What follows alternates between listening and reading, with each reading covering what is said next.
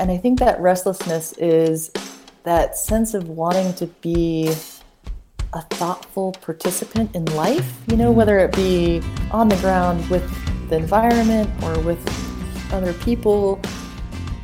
This is A New Angle, and I'm your host, Justin Angle, marketing professor at the University of Montana College of Business. This podcast is my chance to speak with cool people doing awesome things in and around the great state of Montana. We are proudly underwritten by First Security Bank and Blackfoot. Hey, folks, welcome back, and thanks for tuning in. So, I'm not exactly sure how to classify or categorize the conversation you're about to hear, but it's one of my all time favorites. Darcy Chenoweth is a doer of many things. She's an artist, an activist, a mom, a wife, a teacher, a climber, a skier, a nurse. The list goes on and on. And I've long admired her work, and our social circles overlap such that it's a bit of a surprise that we don't know each other better. So I reached out to Darcy to that end to connect and to learn more about her approach to life. I'm so glad that I did. We cover a ton of ground in this conversation, and I hope that it inspired you as much as it did me.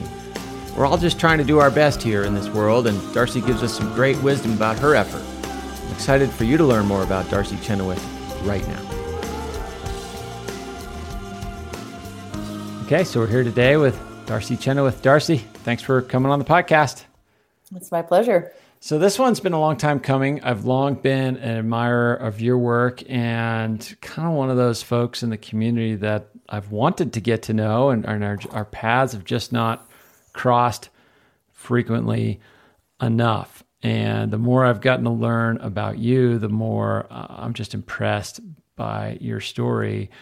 It might be simpler to start this conversation by asking what you don't do, because you do so many darn things. Yeah, um, I've been um, told I was vocationally ADD before, so I don't know if it's just my endless curiosity that keeps me moving or what exactly the motivation for the constant shifting. But yeah, I seem to try to keep it fresh and sometimes chaotic in doing that. Indeed, those two might go together, and we'll, we'll talk about all of that. Um, Let's first talk about how you kind of ended up in, in, in Western Montana. I know you, you, grew up in Boulder, right? How did you how did you find your way here? My aunt um, traveled around the state of Montana managing different ranches, and so when I was in high school, I'd come up and visit, and it just instantly hit me as a place that I'd like to be. Couldn't envision leaving the Rockies from mm-hmm. growing up in Boulder, but just like so many people in the U.S., we get that itch to leave our hometown. And so just moving north along the Rocky Mountain chain seemed like a natural move. And having that little bit of exposure, I knew I'd like it here.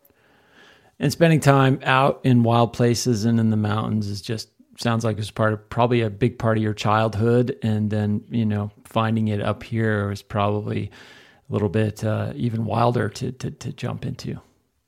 Right. Yeah. I was, I remember having university applications out to like Middlebury and here. And before I even finished the essays for Middlebury, I'd already gotten an acceptance letter from the University of hmm. Montana, mm. and without any essays needing to be written. And yep. um, and I just, you know, when I tried to envision myself living in a more populated state and out east, I just couldn't picture myself there. And so I dropped it and came north and here we are. And so, did you go straight into you know kind of nursing right right from from your undergraduate experience? Is that kind of your your point into that that part of the career? No, my first degree was in environmental studies. Okay, and um, that took me to things like going down to South America and working down in Chile for a year with an environmental group trying to preserve um, temperate rainforest along the 49th parallel in the south. And um, then that kind of my young idealistic self definitely got humbled there. And I made the realization that I wasn't going to be able to really affect change and help people the way I wanted to environmentally until people had basic healthcare needs taken care of. Mm-hmm. And so when I came back north, I realized doing something like nursing or medical industry um, was going to be something I felt like I could leverage more more help.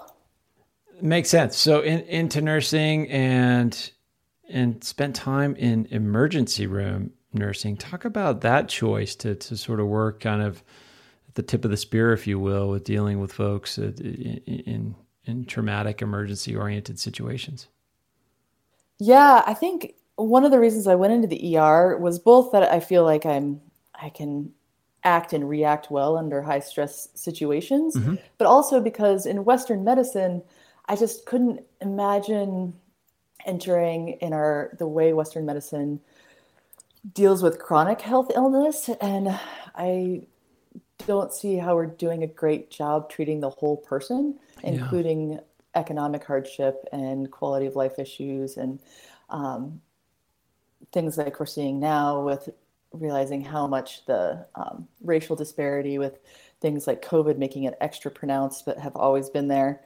And so ER was a really nice entry point where I'm like, well, Western medicine does emergency medicine really well, mm-hmm. and we can um, really help people. And it was, you know, I worked mostly up in Polson, which was a critical access little teeny hospital without a whole lot of support around for getting people into operating rooms and different things. So it was pretty wild. I definitely saw some things come through the door that um, were big and, yeah. and, hard to manage. Um, but I did also like being able to work with huge variety of the population, but it also got me pretty also the disillusionment of how much disparity there is for who gets treated how and like the use of the ER from people that don't have any other health care things like that.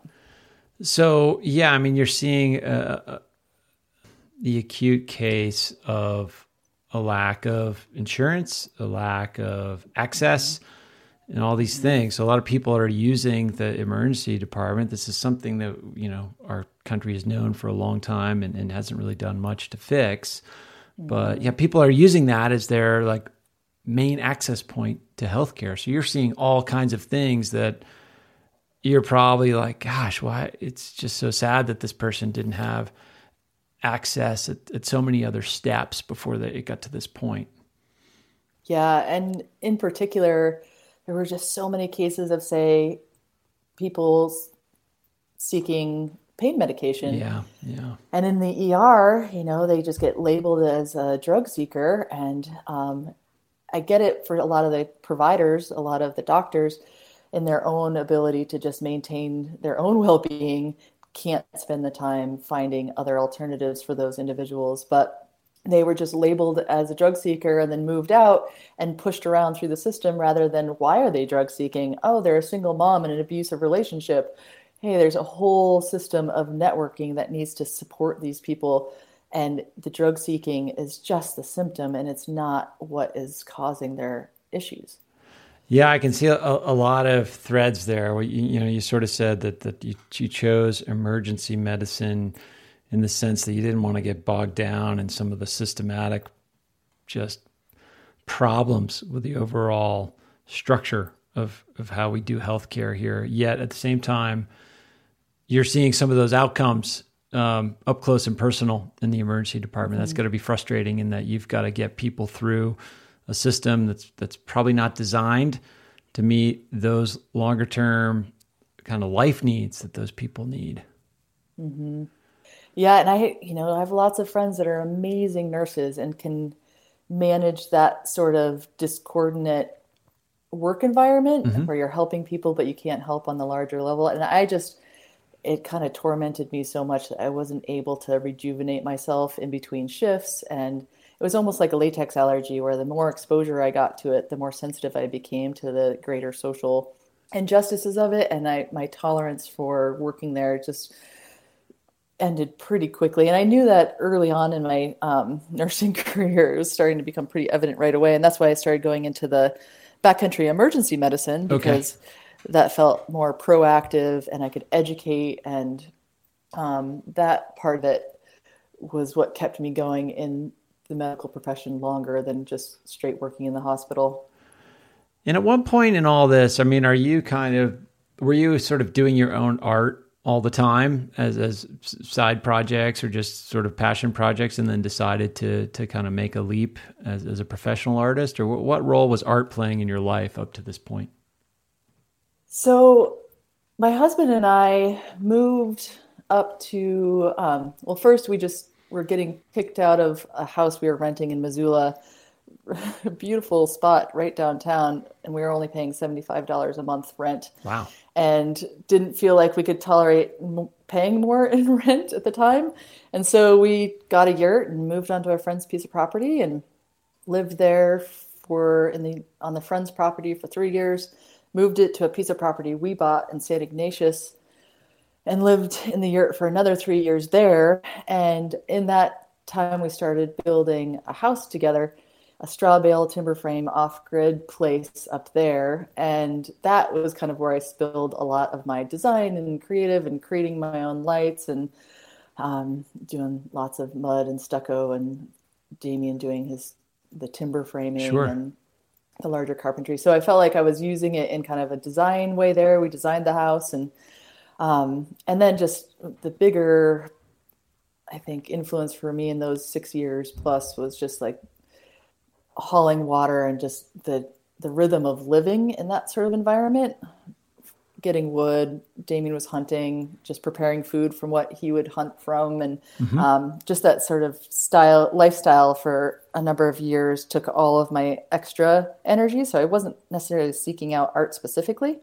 Um, but then after we moved into the house we built um, that was right when i was getting pretty uh, burnt out of the ER. Sure. And then I had a bike accident oh. and um, herniated discs in my neck, um, which the combination of uncontrolled pain issues and working the ER was just too much. And that was kind of what was the catalyst to bail and just dive into art full time, do ceramics. Yeah. And, and, so, and working out of the studio up, up in St. Up in St. Ignatius, um, and are you entirely? I mean, your work is so beautiful. Are you entirely self-taught? It sounds like maybe so. Like, what's the? Is it sort of just trial and error, finding your way?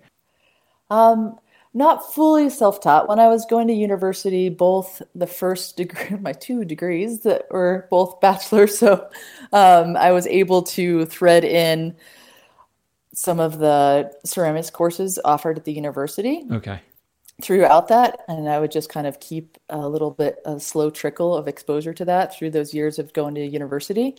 And then um, but beyond that that was that was the extent of my art education. And then yeah trial by error and just and thank you so much for the compliment. It's um it's great to hear. I, I had a lot of fun doing it Yeah, and we'll sort of get to the the the sort of uh, you know we're talking about the opening phase of that, and then there was a there was a sunset as well, at least to the to the professional practice. Um, before we kind of just do that, I, I, I want to talk about the, this backdrop of your you know your passion as a mountain athlete as well, because you know the, these these wild places and playing in the mountains has been a, a huge part of your your life as well you know, we referenced that earlier in terms of making choices to come to, to come to the Rocky Northern Rockies in Montana. But but what role is is sort of outdoor adventure in connection with wild places playing as you're kind of transitioning through these various stages of life? Yeah, it was. It's definitely the most consistent thing that has kind of carried me through all of it, mm-hmm. and in particular. Not necessarily even the recreation of it as much as just being in those wild places, whether it be where we were living in our yurt or where we were situated in St. Ignatius. And I get almost just as much joy of, you know, pulling invasive species weeds off of a beautiful place below West St. Mary as I do um, doing other recreational activities. Sure. So they all kind of being connected to land and place is super important to me. And it feels like the most true grounding I have consistently um, whenever I have difficult things in my life, that's definitely the place I go, whether it be to actually physically be out there ice climbing or running or just sitting and watching clouds move over a ridgeline. Um, either one just are a super important part of my well being. So within that, like what is what is the hook for you? I mean, because some people go into the mountains to sort of seek discomfort. Other people, you know, joy, like being on the edge of something. Um, for you, it sounds like there maybe is a multitude of of things happening. But yeah, what what is the essential hook? Yeah, I think it's a combination. It's not necessarily. I'm not an adrenaline kid. I'm mm-hmm. not somebody that seeks I mean, that mountain bike accident was kind of hilarious because I'm not a mountain biker. I probably had the accident because I was being timid on a downhill instead of proactive, and that's probably why I crashed. Sure. So my um, my mountain endeavors tend to be a little bit more of the methodical, paced, less um, less adrenaline style. Like backcountry skiing, there is the part of going down, but I love the uphill um, skis touring more so usually than the actual skiing. Um, well, that's and, like 90% of the actual time spent. So that's a good thing you enjoy it. exactly. Um, and when it, yeah, it's funny because then we get places and my, my commitment level for doing things, whether if there's just a little bit of avalanche danger, I'm like, oh, I'm good. Yep. Other people are like, but this is what we're here for. Sure. are you sure? um, and also climbing, you know, my favorite is multi-pitch, longer backcountry style climbing where there's just all those subtle in between moments where you're just sitting at the base of the rock and it's still really cold out and you're all those kind of like sweet in between moments are kind of what my is my hook. Um, yeah, sitting at a belay ledge while your partner's spending a lot of time trying to get through something and you can just look out at the horizon line and watch the clouds move um, those sorts of things are the yeah the hook. And the curiosity too. I think i keep stumbling into um, bigger endeavors than i'm not really um, super summit driven or goal oriented mountaineer but then opportunities have arisen to do stuff on denali and india and um, in the himalaya and I, the curiosity, I think I'm like, ooh, what's over there? What sure. are those mountains like? There's the hook. Yeah, and, and, what you described there certainly resonates with me. Like I, I enjoy those similar activities for a lot of the same reasons, and, and you reference kind of just maybe unexpected moments where you know you just watch ice, you know, water dripping off of a piece of ice, or you, you, you spy a particular critter or just like an interesting rock or a sunset or just a moment that that resonates. And it's for me i enjoy the long days. I don't know if it's the, the length of the day that is the attraction or if it's just you got to be out there long enough for the chance for those moments to happen. Yeah and almost that long enough for the brain to quiet down in yes. order to notice them absolutely. I mean that's yeah so much of the journey is spent unfortunately kind of like just getting your mind you know out of the out of the daily tedium and connection to electronic devices and mm-hmm. office drama and all that other BS. You, know, you can have your body in the place and, and your mind isn't necessarily there with you. And it takes a while, at least it takes a while for me to, to get there.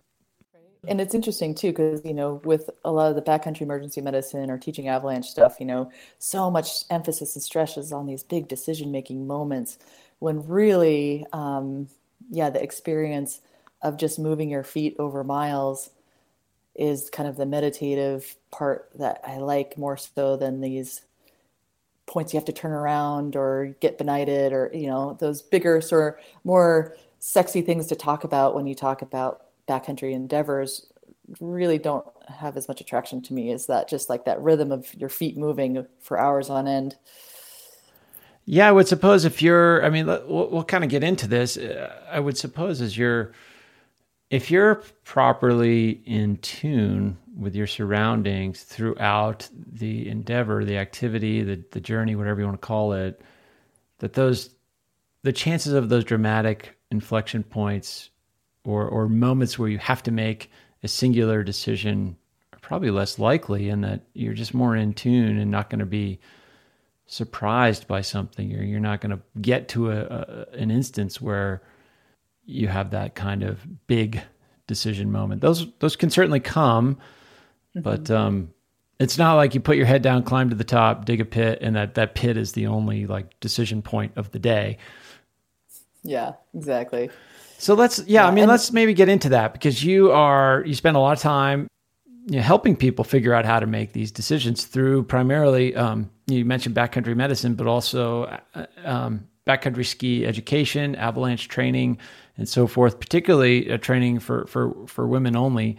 Um, yeah, what's been the what's been the, the attraction to uh, to to that type of education? I think similar to what I was mentioning about kind of like these big sexy ideas of what things are versus what actually happens. Mm-hmm. So one of the things that I absolutely love about um, avalanche education and I've kind of pared down any sort of education I do to this one woman's, all women's class that's just a pure introduction to backcountry. It's not even really avalanche focused at all. And because just the letting somebody have a blank canvas of snow in front of them and they get to choose the line that they break trail and giving people the confidence to like write that line on that snow and make those decisions.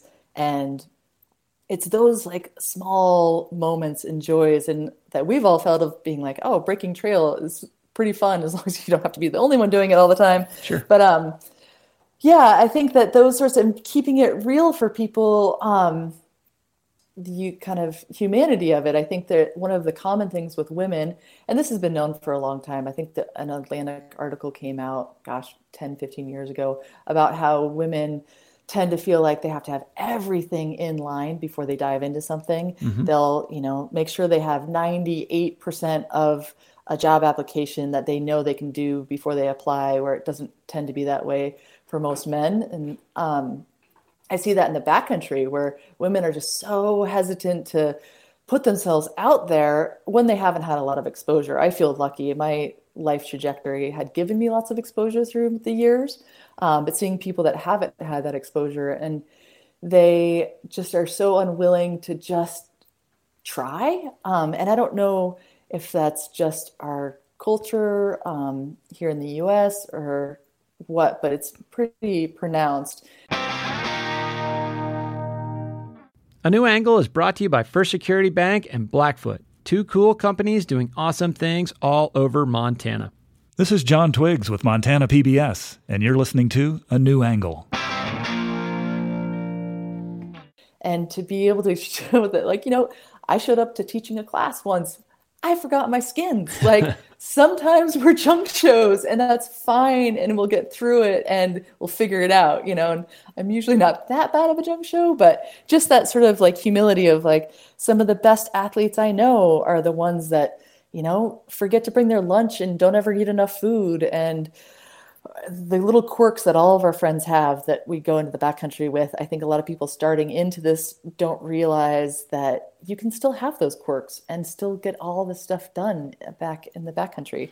Still have fun, still be safe, and mm-hmm. uh, yeah. So, so focusing uh, your educational efforts on women. Let's let's. You talked a little bit about differences um, particularly in backcountry skiing, there's really some interesting research on, you know, how, how women actually, the presence of women make trips safer. Talk about that, like some, some, just some differences in the riskiness of, I don't even know how you necessarily express it, but like the outcomes are better when, when, when women are making the decisions, it sounds like. Yeah. And it's interesting because there's not a whole lot of research on right. um, gender and the little bit of research that was done is kind of getting dated now relative to the number of women being in the backcountry. So a lot of that data came from when there weren't as equal representation of men and women. And now I'd be really fascinated to see what would come out of a similar research now with um, higher numbers of women mm-hmm. out there. Um, but there are some common things, you know, like really classic is women tend to be extrinsic thinkers and think kind of globally and have that sort of spider web this and looking outward at all the different connections and starting with a core but f- constantly reaching beyond to see what else informs the decision.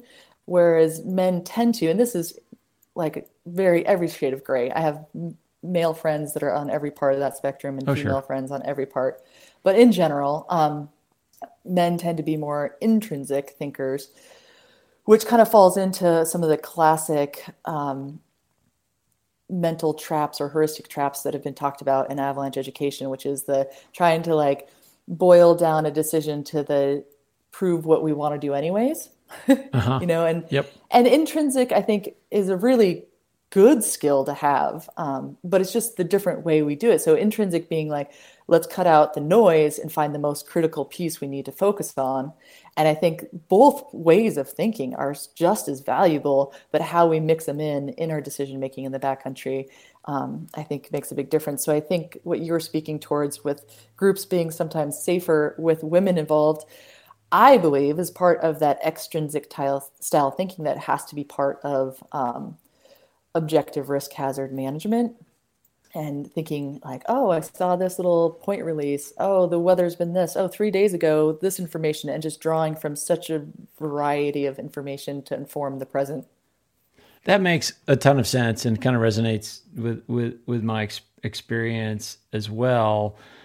And you mentioned in there too like how over time some of the dynamics of these groups have changed particularly as, as more women are are are engaged in some of these mountain activities, namely backcountry skiing. I mean, it sounds like, and I've I've seen some some of your your your writing to this end. Like, you probably came up in a culture where like you were often the only gal in a group of guys, and now you're seeing more and more all all female groups out there uh, getting after it in, in, in the backcountry, which is great. Um, What's been your kind of experience of, of, of those different dynamics and seeing it unfold over time? Yeah, I had this hilarious couple summers ago.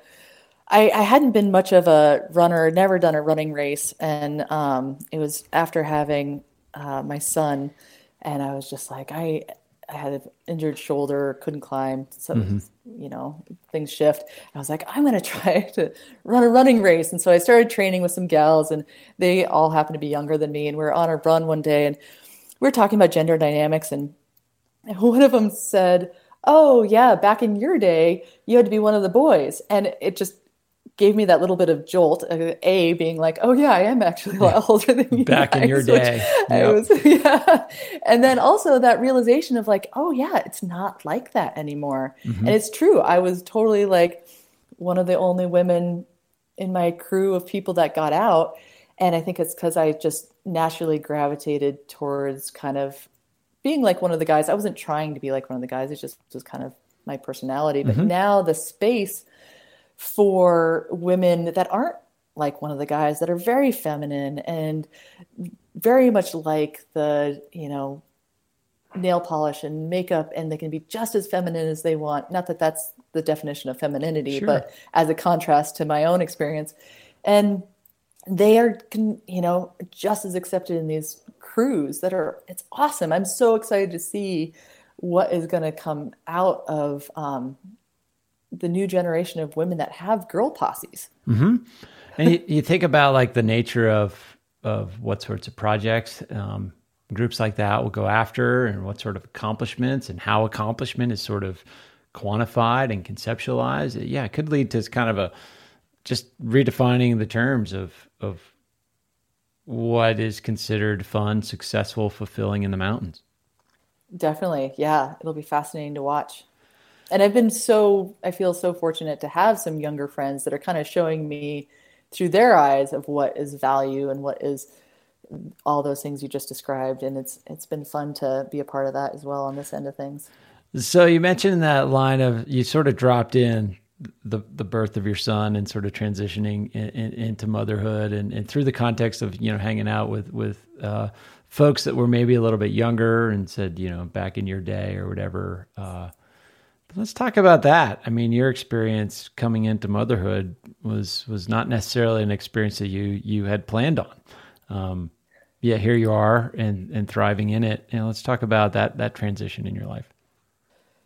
Yeah, I think this constant remaking of the concept of myself and motherhood was kind of like the biggest doozy of that of all. Sure. you know, like injuries had done it to some extent. Um, and then yeah motherhood i was i kind of had decided to not be a mother I, there was times in my life that it could have happened and it would have been great but then there was a kind of a dry about 37 years old i was like nope I'm good. I do not want to be a mom. Mm-hmm. And I was working towards that. And then there was just the oops moment. And um, I still was trying to decide whether or not I wanted to go through with the pregnancy. Mm. But a very classic thing where just the hormones, once they're in the system, and I'm very much pro choice and and different times in my life would have made different decisions.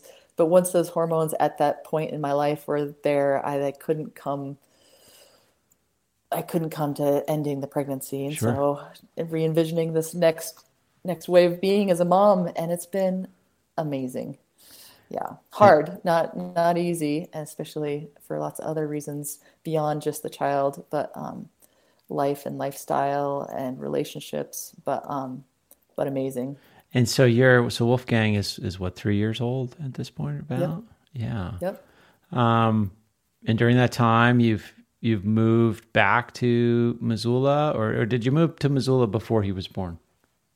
Yeah, we moved back to Missoula before he was born, um, due to my husband's work. Sure. Just it was a long commute, so we came back to Missoula, and then um, built a house here, and then we had him, yeah, three years ago, and um, it's really fascinating to me to watch the whole spectrum of what hormones and hormones in our system can change the way we think. Okay. I think we often times feel that we're somehow neuroplasticity and controlling how we think about things. And through just human development over those years, and then pregnancy was just the kind of exclamation point on the fact that hormones are so powerful in our decisions and in our, in particular, um, to just have it be um, related to what we've talked about before, like skiing, right? I was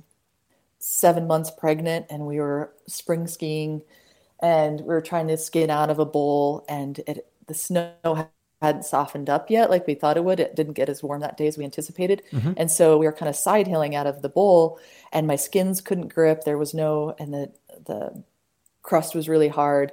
And it was wild how different every, all the ways I thought about risk and my putting myself there. Um, and being pregnant is a pretty obvious one, but those hormones linger. And even post pregnancy, how I think about risk, how I conduct myself in the backcountry has dramatically shifted. Yeah. And you're, I mean, you're kind of tying into some really big ideas around sort of free will and biology and, and all these sort of things we don't I mean, yeah, I mean, if you're doing tip of the spear science in, in these areas, you, you might have a clear sense of what's driving the bus, but uh, our lived experience of what's driving the bus and how that changes over time um, is pretty powerful. I certainly know my relationship. I mean, there's a natural arc sometimes with a lot of folks over age with your relationship to risk, but but adding children into the mix, at least for me, there's just things that you know, I had a taste for before, but I'm not sad that they're not on the menu anymore because I, I, don't, I don't miss them. I, I miss the memories of them a little bit, but I, I that doesn't translate into sort of any sense of loss associated with with parenthood for me. It's it's been a it's been an interesting journey. I know. and I remember since I was one of the last of my crew of friends to have a kid. Mm-hmm. I remember people telling me that, and I was like, "You're crazy! Like, I'm totally going to miss this if I can't do it."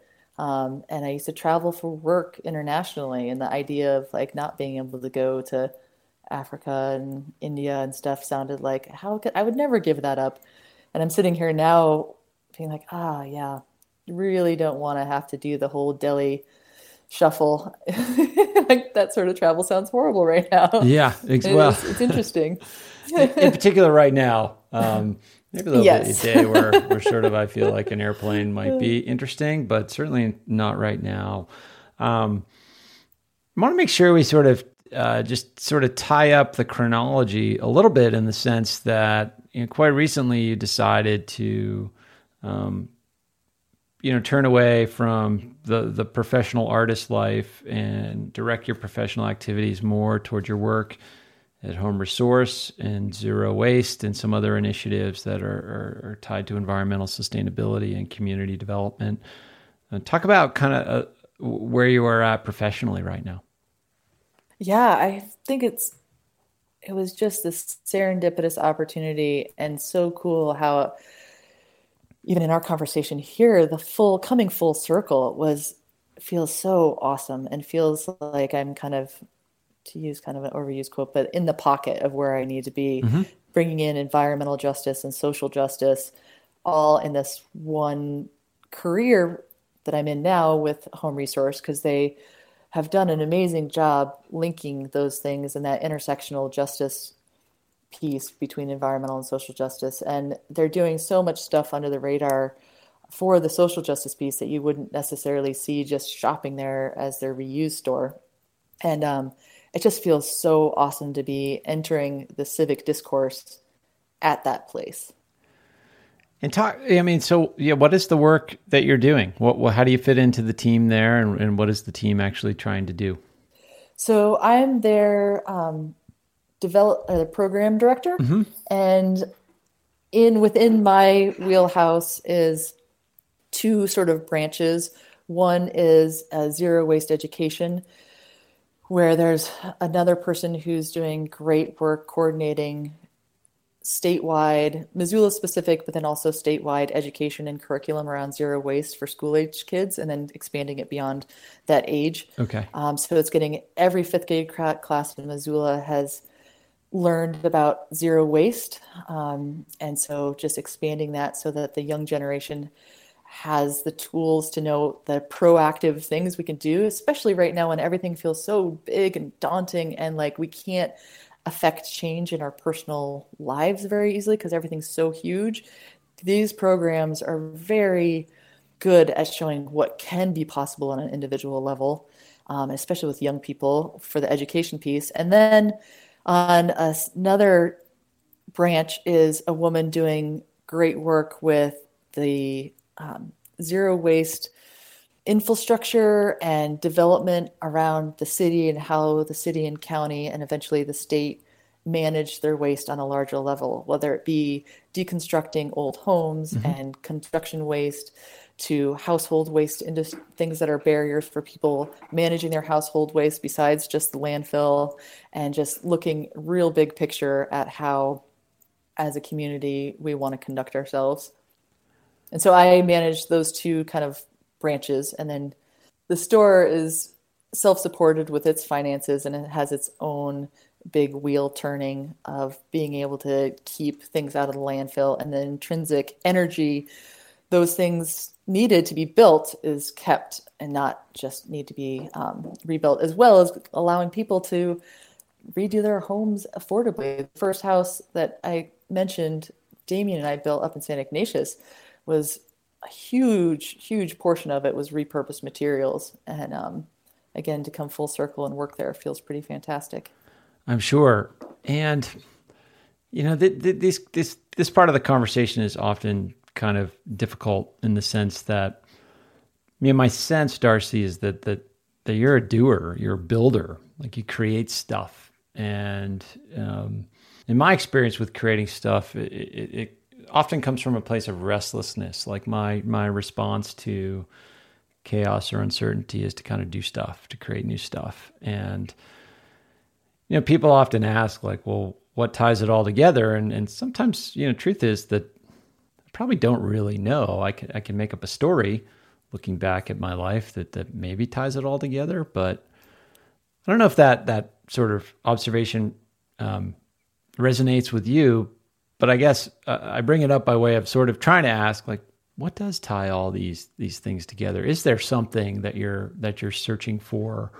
Um, or a restlessness that's that's motivated you to to try so many different rich types of career um, activities yeah the thread the thread that connects them hmm. i there is a restlessness there for sure and i think that restlessness is that sense of wanting to be a thoughtful participant in life you know mm. whether it be on the ground with the environment or with other people and I think that that's where, you know, each time I've done a swing in my career or even my recreation, um, it's kind of all to find out how best as an individual I can be a, a good participant in the world. Yeah. Um, and whether that be taking care of a piece of land or trying to take care of somebody in the ER or trying to keep people from using plastic bags, you know, all of those things. I think that's where it comes from is like, I just want to have purpose beyond myself. Mhm. And I think that's also why recreating, as much as I love it, and it's been a major part of what I've done in my life, the kind of like seeking that inner voice has, in a sense, been more powerful to me than those achievements in the recreation world. Um, does that make sense? It makes a ton of sense. And I guess, Darcy, I would sort of try to re ask the, the same question and from a slightly different perspective is, you know, are, are looking back on your experience and maybe looking ahead at, at what's next for you, like what would you, what would you like people to learn from your story? Are there, are there messages or, or kernels of wisdom that, that you'd like to make sure people get from it?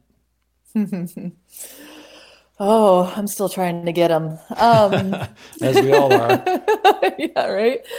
Um, yeah, that I think one of the things that shocked me most as a 42 year old with a three year old and these life changing events, and it's just that feeling like I didn't get the memo in my 20s that it doesn't get easier and it's never answered. And they, somebody probably told me that, and I just wasn't listening because I was 20. And um, but that really has been cool in this moment in my life to know that there's no actual arriving. It feels like that always arriving is what makes it so amazing and cool is that every new step is a new arrival and it's always right there and that curiosity of what the next arrival will be is you have to let go of some and that can be devastating and hard but that sort of flow of things being let go of and new things coming in is what makes life so interesting and profound and to learn from it as as the flow goes through I love that. You know, every, every moment is is another arrival, and I think, um, you know, not to hit it too too hard on the nose. I think we've arrived probably at the appropriate time to bring the conversation to a close. Darcy, this has been awesome. Just learning more about you and your work and your approach to it. Um, I shouldn't even frame it that way. Your just approach to life. It's inspiring. It certainly resonates with me and, and some of the things I've I've tried to do myself. And um, yeah, just thank you for doing what you do and uh, being willing to share some of it with us. well thanks i really appreciate your time and your interest in all the work you do on your podcast has been a gift to the people that are out there hearing it Thanks for listening to A New Angle. We really appreciate it. A New Angle is underwritten by First Security Bank and Blackfoot with support from the University of Montana College of Business and Consolidated Electrical Distributors. AJ Williams is our producer. Jeff Ament, John Wicks, and VTO made our music, and Jeff Meese is our master of all things sound. If you have any questions, suggestions, comments, insults, whatever, please email me at a new angle at umontana.edu. If you like what you heard, tell your friends about us. Thanks a lot, and see you next time.